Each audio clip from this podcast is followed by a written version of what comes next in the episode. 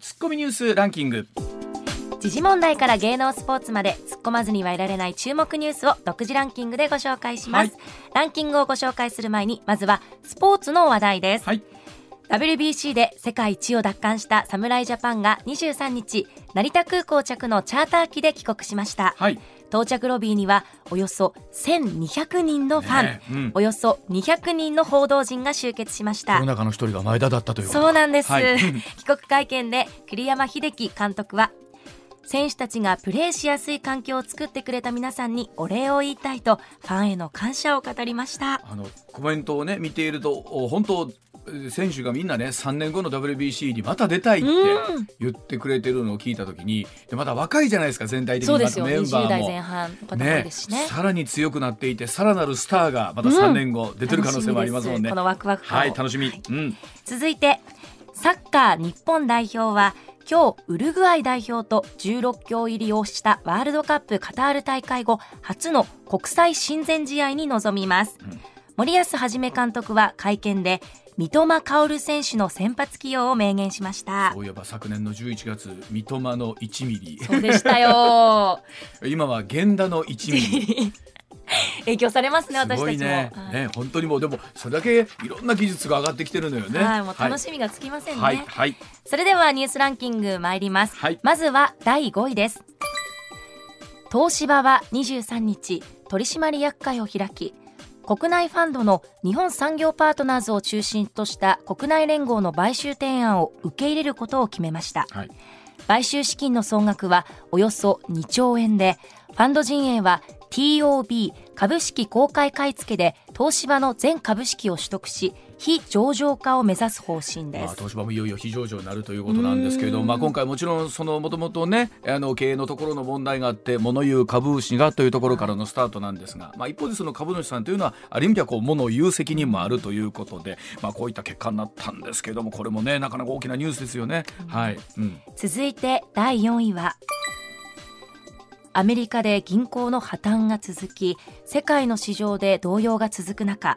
中央銀行にあたる FRB 連邦準備制度理事会は0.25%の利上げを決めました。一方パウエル議長は記者会見で銀行システムを健全に保つため全ての方策を使うと強調しました。まあ、もちろんこの金利をどうするかっていうのはコントロールするで非常に大事なんですけれども、やはりこのマーケット非常に不安な中なんですけれども物価上昇というところを含めて考えるとまだまだ金利をね少しこういう形で上げていかなければいけないということなんですけど本当にアメリカの出口戦略がどんな風になっていくのかっていうのは今年の大きなテーマですからね。はい。続いて第3位逮捕状が出ているガーシー前参議院議員に対して外務省は23日旅券返納命令を出しました。来月13日までにパスポートを返納しない場合その効力を失い滞在先の国で不法滞在とみなされて強制退去処分の対象となる可能性があります。昨日須田さんにも解説してもらいましたけども一方でこのドバイ UAE がまあどういうふうな形でこのガーシー、まあ、前参議院議員に対して処分を行うのか、えどういうふうな処置を取るのかっていうのも非常にこれまあ大きな注目になってきますのでこれまだまだ先分かんないですよね。続いて第2位は4年に一度の統一地方選挙が23日。まずは9道府県知事選の告示で幕を開けました。はい。大阪府知事選は現職と新人5人の計6人が立候補を届け出ましたカジノを中核とした総合型リゾート IR 誘致の是非などが争点となります、まあ、これから街の中でもいろんな候補者の方がねえー街頭演説をなさり、はい。まあ、あるいはこういろんなねあの資料が出されるところですけれども特にやっぱりこう道知事選挙道府県知事選挙っていうのはまあ非常に我々直結したところの生活に近いところあるので皆さんがどんな判断をなされるのか。はい。続いて1位は経済産業省は23日2019年7月に導入した韓国への半導体素材の輸出規制を緩和したと発表しました。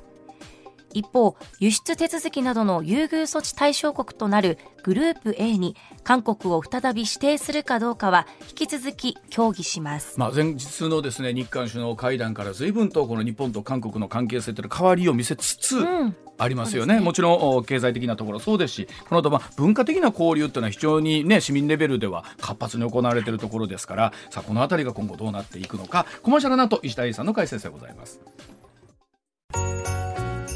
上泉雄一のエーナーではあなたのメッセージをお待ちしています。ニュースについて言いたいことはもちろん暮らしの中で感じたいろんなことぜひ送ってください。メール uwa.mbs1179.com ツイッターではハッシュタグエーナーをつけてつぶやいてください。早速石田さんにニュースいきましょう。こちらでございます。アレフに再発防止処分でございます。地下鉄サリン事件から28年ですよね、ね、今月20日、オウム真理教の後継団体アレフに対して公安審査委員会団体規制法に基づく再発防止処分の決定官報に公示いたしました。公示翌日の21日から処分の効力発生しまして6ヶ月間道場や事務所の使用を金品などの贈与が禁止されるということなんですね、うん、公安調査庁は1月アレフが国に義務付けられている資産状況などの報告を怠ったといたしまして活動の一時停止に向けた再発防止処分公安審査委員会に請求していました。ざっくり言うと、はい、アレフはここから半年間お布施がもらえないということになるんですけども、あうんあのー、まあ、そのニュースの前といいますか、えー、もう28年も経ったんやという、うわ、ちゃんはもう入っててました。この事件の。ですからもう、あれは阪神・淡路大震災そうなんですよ。同じ年ですからね。で僕、報道でも阪神・淡路大震災が、まあ、1月で、1月でした。でなんせその、えー、経験したことない。日本のメディアが経験したことないような状況やったんで、はい、もうバタバタとかそういう問題は何ね、はい、これだから休みなんか考えられへんだわなあの時、そのそれそういうとまた今のねご時世やからあかんというそういうことやので。やらなあかんことが多すぎて。で、ね、しかもどっから手つけてねみたいな。で、ね、徐々に徐々に整理されていって、まあ、3月、うん、でこの3月20日地下鉄サレン事件が起こってこっから世の中の空気がガラッと変わった。そうでした、ね、それ覚えてない？覚えてます。だからなんかまだまだ僕らねその、状況自分の周りなんかも片付いてない、うん、そうそうそうそう。状況の中で、うん、それこそう強制捜査3月にねあの上食い式村に。特に東京の、まあ、うちやった TBS が、はい、その毎日のようにこの今日はその震災関連どんなニュースでいきましょうみたいな話をね打ち合わせをずっとしながらこうニュース進める中で地下鉄で急に、はい、一瞬何が起こったのか分かんなかったです、ね、僕実はね、うん、あの個人的には3月20日初めて被災地に行った日なんですよ。ああそうですそれというのはねもう行けなかった。行きたくても。電車がつながってないから。で、この頃に電車が、えー、と阪神阪急 JR3 つのこうなんちゅうのかなこう歩いあるとこ歩いて乗り継いで行けるようになったってたんですね。で初めて、えー、まあ現場行って取材するという日なんですが朝に支局行ったらもう支局が神戸支局がわーわー言ってるわけですよ、うん、東京えらいことになってるだから一瞬何があったのか分かんなかったですもんあの段階ではね。その時被災者の人の保険金問題とか取材してたんですよ僕ね、うん、その被災者の人が東京えらいことになってるかなって言うけどいやここも結構大変やけども,、もう被災者の人ですらこれは何が起こってんねんみたいな感じに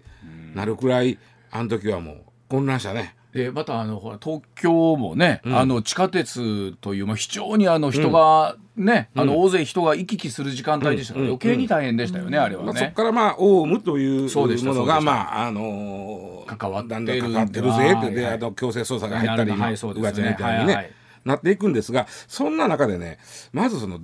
破壊活動防止法というのが出てくるわけですよ。破壊活動防止法というのはその暴力的な破壊活動を行う団体に対して、えー、もしくは行う恐れのある団体に対していろいろ、まあ、一番きついのは解散命令を出すということなんです。で、オウムに関してはもう、いや、そこでやったんだから、解散命令出しなさいよという流れになったんですわ。うんうん、ところが、あのー、なんていうかな、結構ね、抜かずの法等と言われたんですね。この破壊活動防止法って。今でもある法律なんですよ。うん、でも、これはどっかで、言論の自由とか集会結社の自由とかを、うん、当然そこは超えちまうじゃん、はい、ただそれをなんていうかな無差別テロをしてなお存在するような組織は、うん、その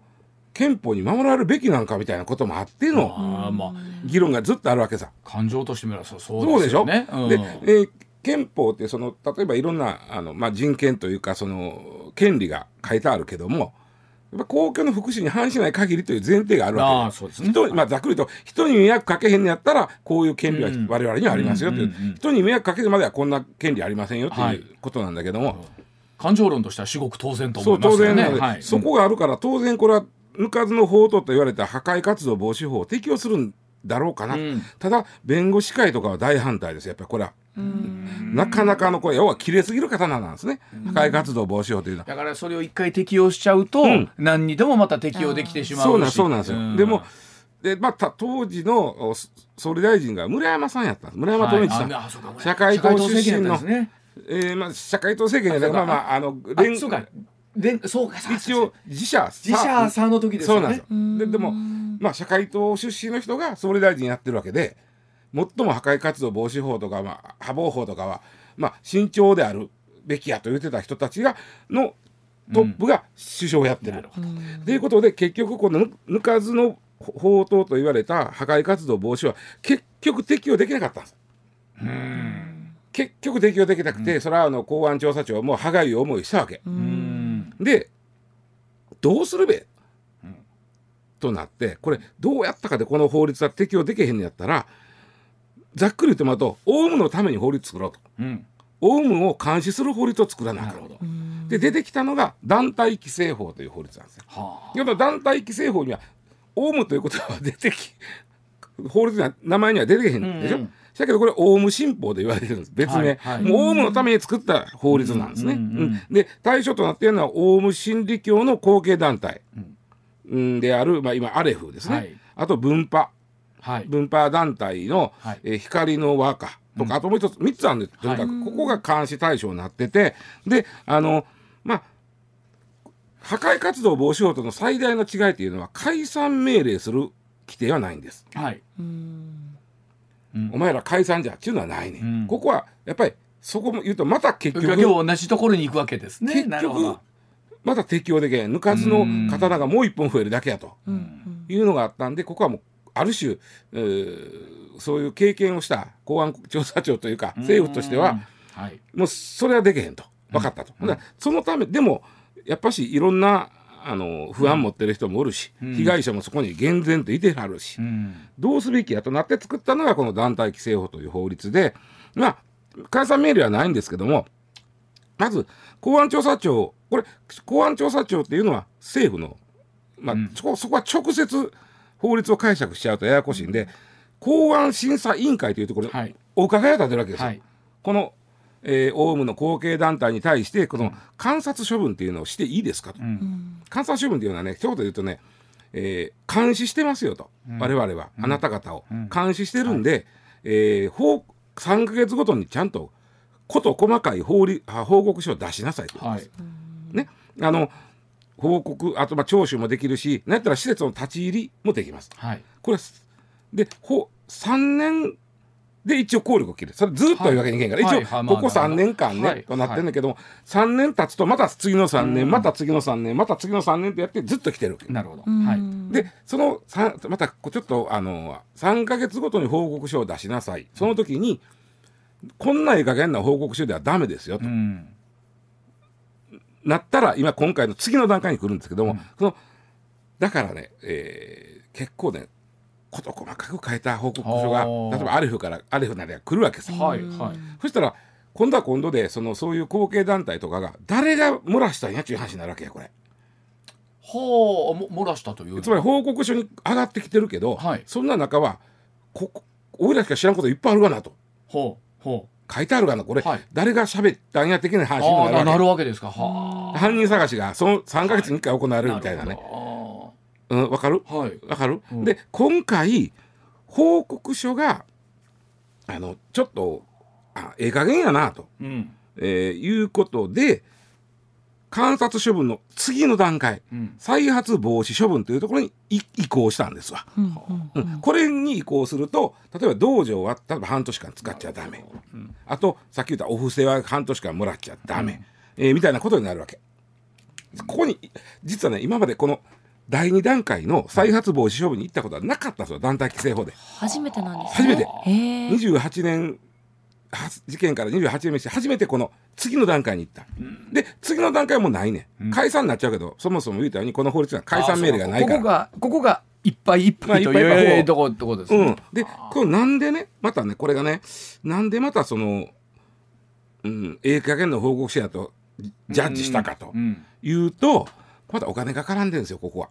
と言いますと。というのは事件があった時に、はい、えー、もちろんたくさんの方が亡くなってたくさんの人が怪我して後遺症に苦しんでるわけやから、はい、あの賠償金を払いなさいと。うん、オウムはもうそこでもオウムはなくなってるわけだから、はい、後継団体が。後継団体はい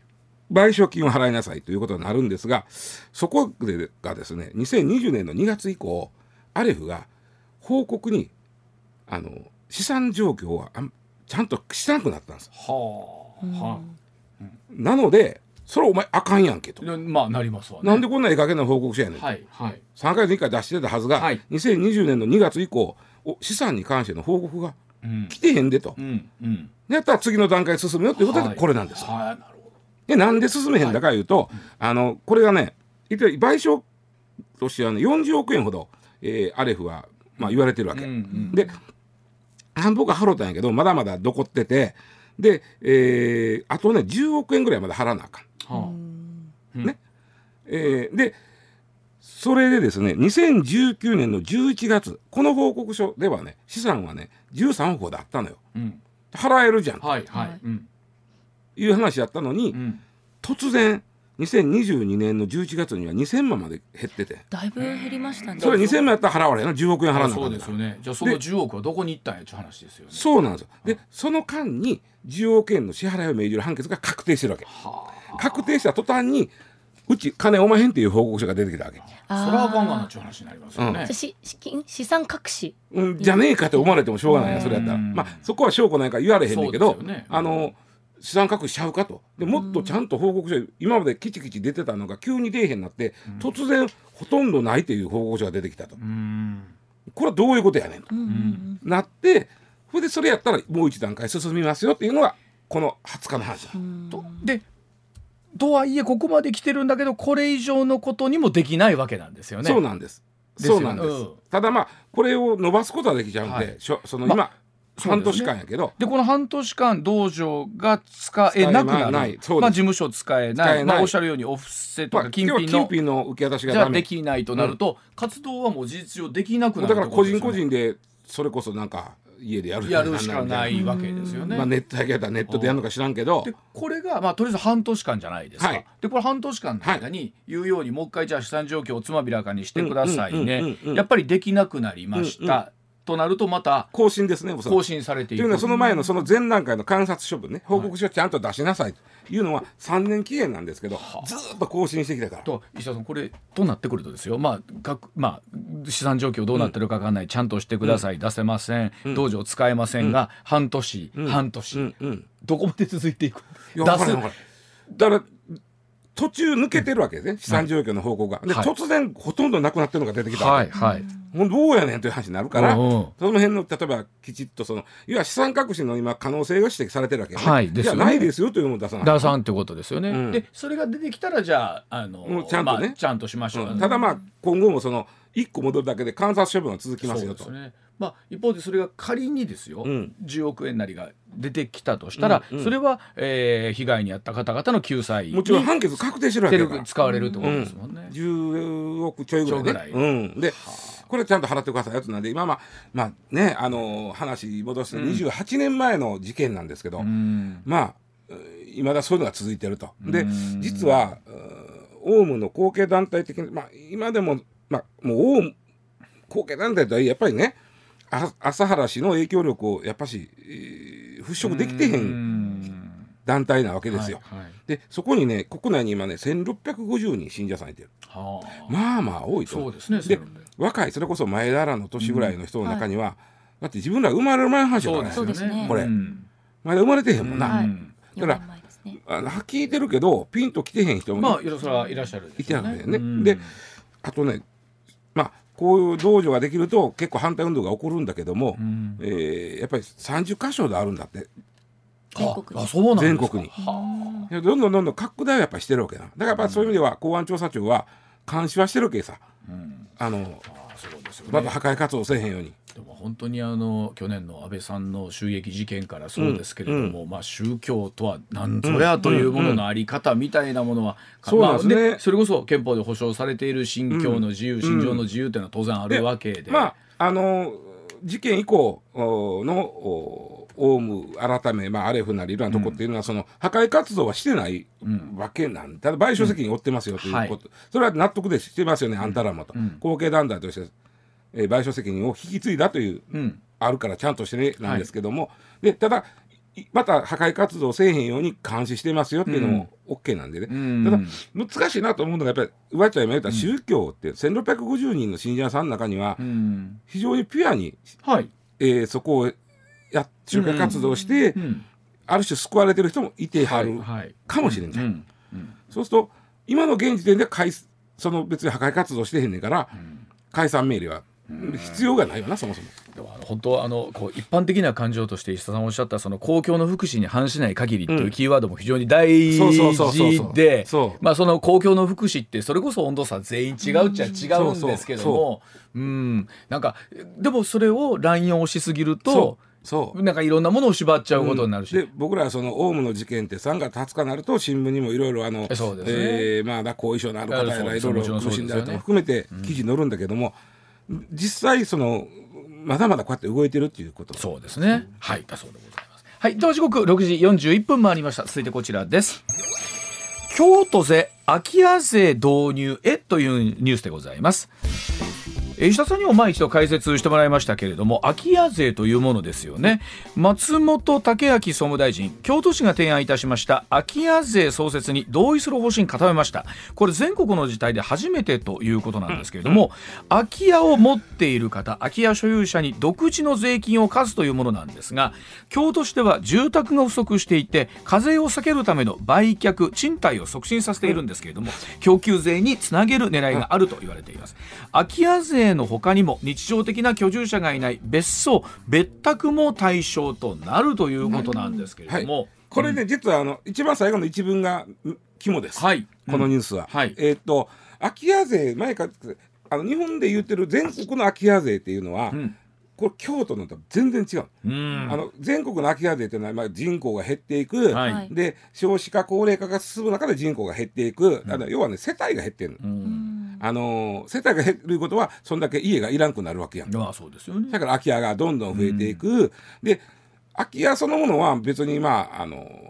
ん、だけどまあそのボロいままほっとかれると、うん、あの迷惑とかさ、まあまあ、ね、なんか変な、あの、はい、動物が住み着いたりさ、まあ、すよね、するし壊れ倒れてきたら怖いしみたいな、それに対して固定産税をちょっと上げることで、あのできるだけそういうのな固定産税ってね相続した時に空き地に空き家が建ってたら壊せへん方が安いわけ、はあ、壊せへん方が安い土地としてね持ってると高い。あの上に建物がついてる方がいいんですか？はあ。そやからあの相続した時ね、うん、そうするとボロボロも残しとくわけよ、うん。まあ、それされるから、うん、なんか前とのも怖いなみたいな瓦折ってけへんかみたいな、なりますよね、なるわけね。だからそこの固定産税をちょっと見直さへんかっていうのが元来の空き家税っぽいんですよ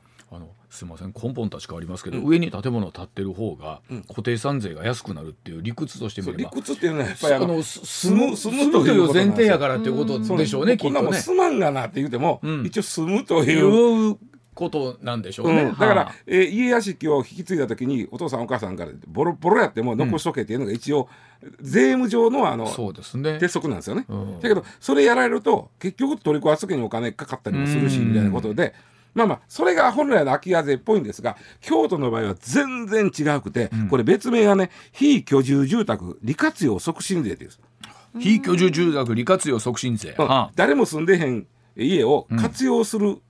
ことを促進する税金、はいはい、でこれはあの京都市の独自の税金なんで勝手にやることはできへん、うん、総務省がうんと言わないわけ、うん、で政府に対してこんな税金取っていいですかと言うた時にあの総務省がいいんじゃないの？と、はい、い言うようやよというニュースなのこれ、うん、で初めてになるこれ、はい、で京都だって実は人口減ってるわけ。はあ、もう一緒やで。どこもこれはもう全国減ってるからね、まあ、そうですよね。2005年に1407ごめんなさい。2005年に147万5千人いたんですね、うん、それが今138万6千人。ああ京都までも10万減ってるんだ。そうなんですよ。で2035年にはさらに129万人と130も切るね。147から129これ分かってるわけ。でまあ分かってほぼこう推測されてる、でこれはまあ全国的な流れやねんけど、うん、京都の場合、うん、やっぱしブランド力が強いのよ。まあそうですよね。それはそうやと思います。なので外国のお金持ち。東京のお金持ち、はい、なんやったら東京の企業さんが、ね、京都烏丸にマンション買うたり。いやなんかそら出打ちあります、タワマンの一番上買うて。もう気持ちいいですね。もうここでね、はい、こっからうちからもうあの五山の送り火はもうまあ、あるでしょ俺は陽明マンでみたいな話。こっちで言うたら淀川の花火見ましたと一緒や まあそういうのまた京都の方やっちゃいますよおっしゃるかもしれませんけど、ね、でもそれは売りなるやん、はい、もちろんそうです、ね、もううちけえへんかいう、はい。まあ、であの接待に使うもんやから給はこうて、うん、京都のその中心部の家がめちゃくちゃ高い高なっちゃったのよ、ちなみにねあのえー、っとねそう調べたんで、うん、あとねえー、っとねどこやったかな。京都はだって高さも出せないですからね。基本的にね、あの上に詰めないですから、うんうんうん、あの烏丸あるやん、あの辺の市場烏丸のあたりで、マンションで大体一部屋7,000万から1億や。ああそんなに、あ新築ね。はい、こん。な普通の人買えないですよね。買われへん買われへん、えっとねあの辺り、まあ、中心部あたりで、まあ、大体まあ70平方メートルが家族のマンションとしたら、大体あのこれはあの大阪市の不動産経済研究所というところが出してるんですけど、うん、真ん中で70平米でマンションで6000万円で。ああ、これ変われへんやん。特にまあそれはもう働いてね、うん、もうある程度お金あったからけどこれからね、あの例えば30代結婚してみたいな。絶対変わらへん変わらへんやろ、うん、だから若い人が京都の真ん中から出ていっちゃうわけ。まあそうだ、まあ、京都市から出ていっちゃうわけ、はい、宇治の方が安いかなとかね、なってね、だから京都市としては困るわけ。ただでさえ人口減んのに。そうですね。だからただとはいえさ勝った人間に対して、あの君ら売れへんっていうわけにもいけへん。買う人間に対して、君らには売れへん、はい。そうもちろんそうです。それで出てきたのが空き家という発想、うん、普段住んでへん、マンションとか一軒家に関しては、税金高しますっていうのが今回の。なるほど、はいはい税金高をすんのやったらもう辛抱たまらんなって、売り離す。はいはい。あ、なるほど。かて、まあ、最初から買えへんか。だから非住居住宅利用加促進税という形になるわけなんですね。うんうん、そうそうそうそう。まあ、もちろん、だからちょっと違うの。他の空き家のあれとは、こう、京都は。なるほど。高いもんがばっかり売れて、うん、みんなが買われへんなってしもたこと。で人が、うん、でね。ですごい不思議なけまあ物の値段ってそれこそ需要と供給のバランスで成り立つわけじゃないですか、つまりその京都ど真ん中で6,000万、うん、7,000万と値段がつくということは、うんそれで買う人がいるからその値段にはなってるわけですよね。そうそうそうそうそれを買うのはでも一方で東京のその企業さんだったりとか。例えばねこれ京都市が試算してるんだけどね、うん、これね広さだけやのうてどれぐらいのなんちゅうの、まあ、資産価値によってその。この空き家税が変わってくるわけよ。うん、それは広さだけやったら、まあ、市の外れの方にあるのと市の真ん中のタワマンの一番てっぺんやったら全然違うやんはいはい、で市の真ん中のタワマンのてっぺんっていうで100平米、うんまあまあまあ広いけどそんなにむちゃくちゃ200いうのもある中で、まあ、ありますからね、そこで固定産税がなんぼあ固定産税なんぼオンされるか空き家税。空き家税がはい。94万円。うわええそれって月？ね年。94万、うん、これね医者さんごめんなさい。これ住んでるか住んでないかみたいな人はどう判断するんですか？そうですね。常に住んどくってことやね、うん、常に。で常に住んでるかどうかってどう調べるどういう？それはまあ居住実態やから、うん、んまあこれあんまり言うとあれかもしれない。例えばね例えば？よくその行政とか警察がやるのは、はい。えー、電気とかガス会社に、うん、えー、紹介ああなるほど。なるほど、うん、はいはい。そういう例えば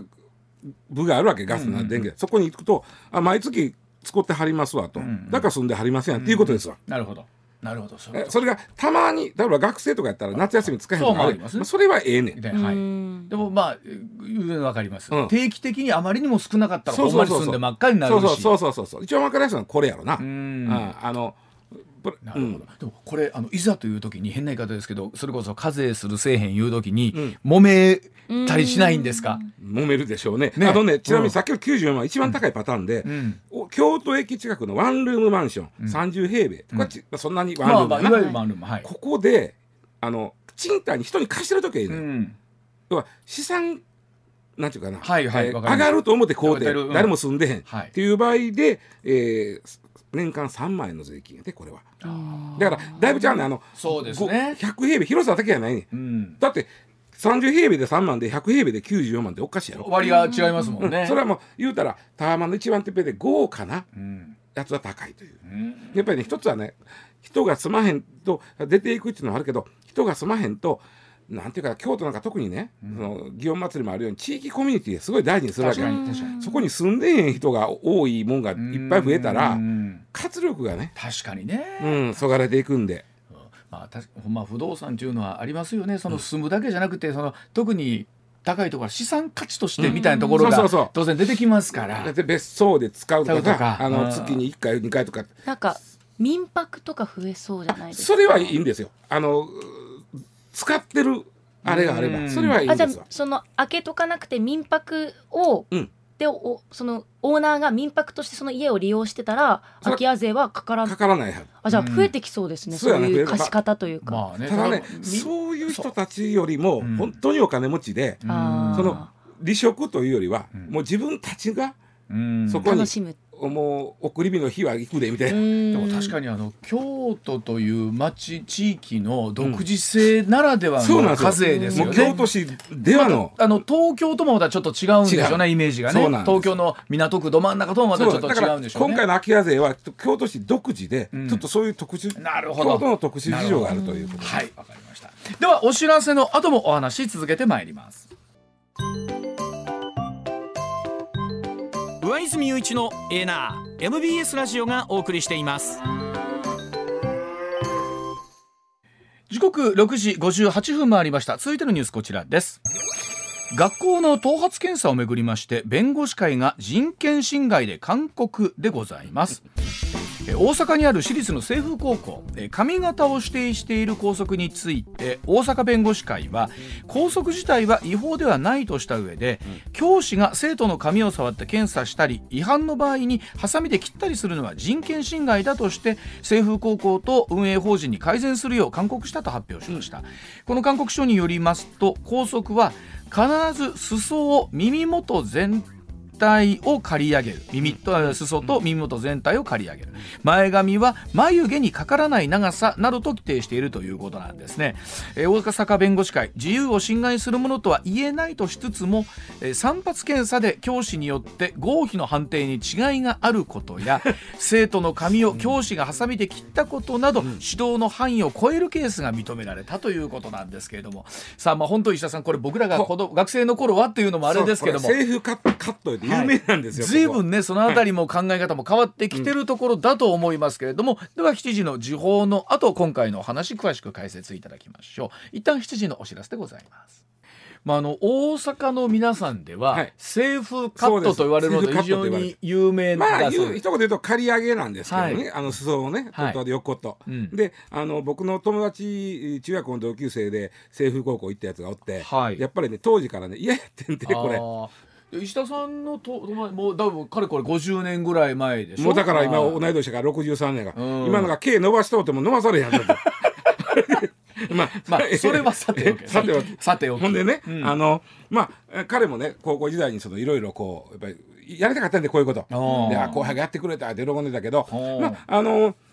最終的に弁護士会としても、そこまで、まあ、そもそもこの法的拘束力ないからね、うん、弁護士会そこまで。はい、はい、だから、あの、いや、もうちょっと皆さん話し合うとはどうですかいうとこは一番言いたいかなんだけども、あの、毛引っ張って、切ったらあきまへんでと、はい、は言ってこれやりすぎ。あの昔はそういうこともあったりもしたとこ昔というか今。そうだこれ最近みんなねやっぱしあの コンプラコンプライアンスやないけど、うん、あちなみにわちゃん、はい、人の髪の毛を同意なく切ったら何罪でしょう？なんやろう？さすがに傷害罪までは行き過ぎです抜いたら傷害です。抜いたら傷害ブチッと抜いたら傷害罪です要は毛根をブチッと抜くと傷害罪です。うわまあそうですか、はい、え何何やろ？う何？切る。切る。髪の毛を切る。切る。えー、窃盗。これ暴行罪な暴行罪ですか。だからそれはやっぱり刑事刑事罰もあるようなことなんで先生、あのいやもちろん合意なく切ったらやねんけど、はい、もう正当したらさそのうん、まあまあうんと言わざるを得ない。しゃあないやんか。いやそういうのはやめましょうやというこれよあの報告書なんですね。これそれこそまあブラック校則という言葉が出てきて久しいですけど、まあ、それこそ僕中学非常に校則の厳しい学校というふうに言われてて、まあそんなもんやと思って言ってたんで。でどちらかというとまあほら放送局に入る人間でアナウンサーになりたい人間でまあ真面目なやつ多いじゃないですか。あの、はい、自分を筆頭に、はい、はい、なので僕ら中学の時は丸刈りやで、はい、あにしないといけなかった、うん、そうそう。だからおっしゃる通り。小学校から中学校行くの嫌やったもんな。そうあの丸刈り。でそれこそ僕らが中学上がる頃くらいに丸刈りからようやく、えー、その刈り上げぐらいまで OK, OK なってだだだにね、はい、だんだん例えば角刈りはええとかだんだんなっていくんだけど今ちょっと緩くはなってきている。今はねあの、ね、もうよほどそのものすごい髪型せへん限り普通でええという。そこに対してはまあ半分そんなもんやと思ってたところもあったんですけども。ただこれ清風学園というね、あのまあ、清風高校っていうあの私立の学校なんで、はい、それは弁護士会も私立に私立の方針があるでしょうとそれは尊重しましょうと。でそれを納得して入ってきていることもあるしでもやりすぎはあきまへんでということを言ってるわけね。でこれお坊さんお坊さんね仏教の学校でしょ？はいはいそうです、ね、仏教にとって髪の毛というのは余分なのよ、うん、だからお坊さん啓発するわけ。そうですよね。これね僕調べて。なんで髪の毛は、うん、あの仏教にとってい。らんもんなんや、うん。となったらね仏教の最終目標というのは世の中の苦しみとか煩悩から解放されることじゃないですか。はいはいはい、でねあの放ってても生えてくる髪の毛というのは消そうとしても消されへん、え煩悩の象徴なんだって。だからそっちまいましょうということらしい。煩悩の象徴。もうふさふさの人も もうえらい煩悩な。んですねということは薄い方というのは非常にもうもう達観してらっしゃるそうそうそういう人言うとったらええねん西センター長は達観してらっしゃるという、ね、そうですそうです。そうです でまあ、えーまあ、仏教を中心とした教育してる学校なんで、まあだからそれとまだ言うてへんと、うん、でやっぱりそれは短くしなさいというのは仏教の教えに沿ってんねやたらまあそこは分からんでもないなというのもある。でね僕のその、えー、今はもう63になってるおっさんがね、あの言うよね、うん、俺これやりたかったんやと後輩がよう頑張ってるわとか言うてんねやんか、うん、ほんで「君は何したんや自分何してんや」僕は何もせんとあの悪いことばっかりしてあの怒られてた言うから、うん、何怒られてて何すんの？って言ったらねすごいよ。般若心経を借用すんねんで。罰は。あのすごい正しいあのそんなもん、まあ、言うて当たり前やんか君の学校で般若心経を借用すんのみたいな。その時しやけどな、牧師つくとあかんねんで。ええいやいや、だから、すって、すれ、それも修行や。そこからすすりですって。牧師使う時点でそもそもたるんどる。君は。使う時点で頼んだ反省してあのどうですかやっぱりこういわゆるブラック校則と言われる中で、はい、この校則自体っていうのは、どうでしょう？やっぱり随分と楽になって学生生徒さんよりになってきてるのか、今回ねこの弁護士会が言ってることをもっともで、いやもう要はそのやりすぎのここはさすがに暴行罪とまでは言えへんけど、そういうことなんで、それは飽きまへんと。例えばあんまりやったらね。でも今回のことをきっかけに先生と生徒が話し合って学校と、であの、納得づくで開発はええんちゃいますかというのが結論なんですよ。でもなんぼ言うてもいや僕は嫌ですっていう子も出てくるやもですよね。で中にはね、これがこの校則がいいと思って入ってきてもそれはおるわけ。ああ、はい、そうかそうか。そうですよ、ね、その伝統のセーフガットにしたいという子もいるでしょうし、ね、伝統を守りたいという人いるいる。でそこはみんなで話し合って、うん、決めてくださいっていうのがこれ弁護士会の結論なんですよ。そうですね、だからそんなになんかねこう新聞とか見てるとものすごいこうなんかこう、えー、弁護士会が、うん、その勧告をしたいって罰だとか言ってるけど、それは違うで言ってへんでそんなこと。あの勧告という言葉も勧告としか言いようがなかったないんでしょうね。だからあの、うん、引っ張って勝手切るのはあかんでって言ってるぐらいですわ。まあそうやろうな、うん。はいどうでしょうね。もう確かに一方でこう校則学校のルールもないと、うん、なかなかその学校の中の規律を守るということもねできないのもあの親のそう親の立場になって分かることもあるし、ね、生徒らも長くして OK のやったらそこからここはこう守りますみたいなのも当然出てくるわけね。ほんまやな。はいだそうでございます。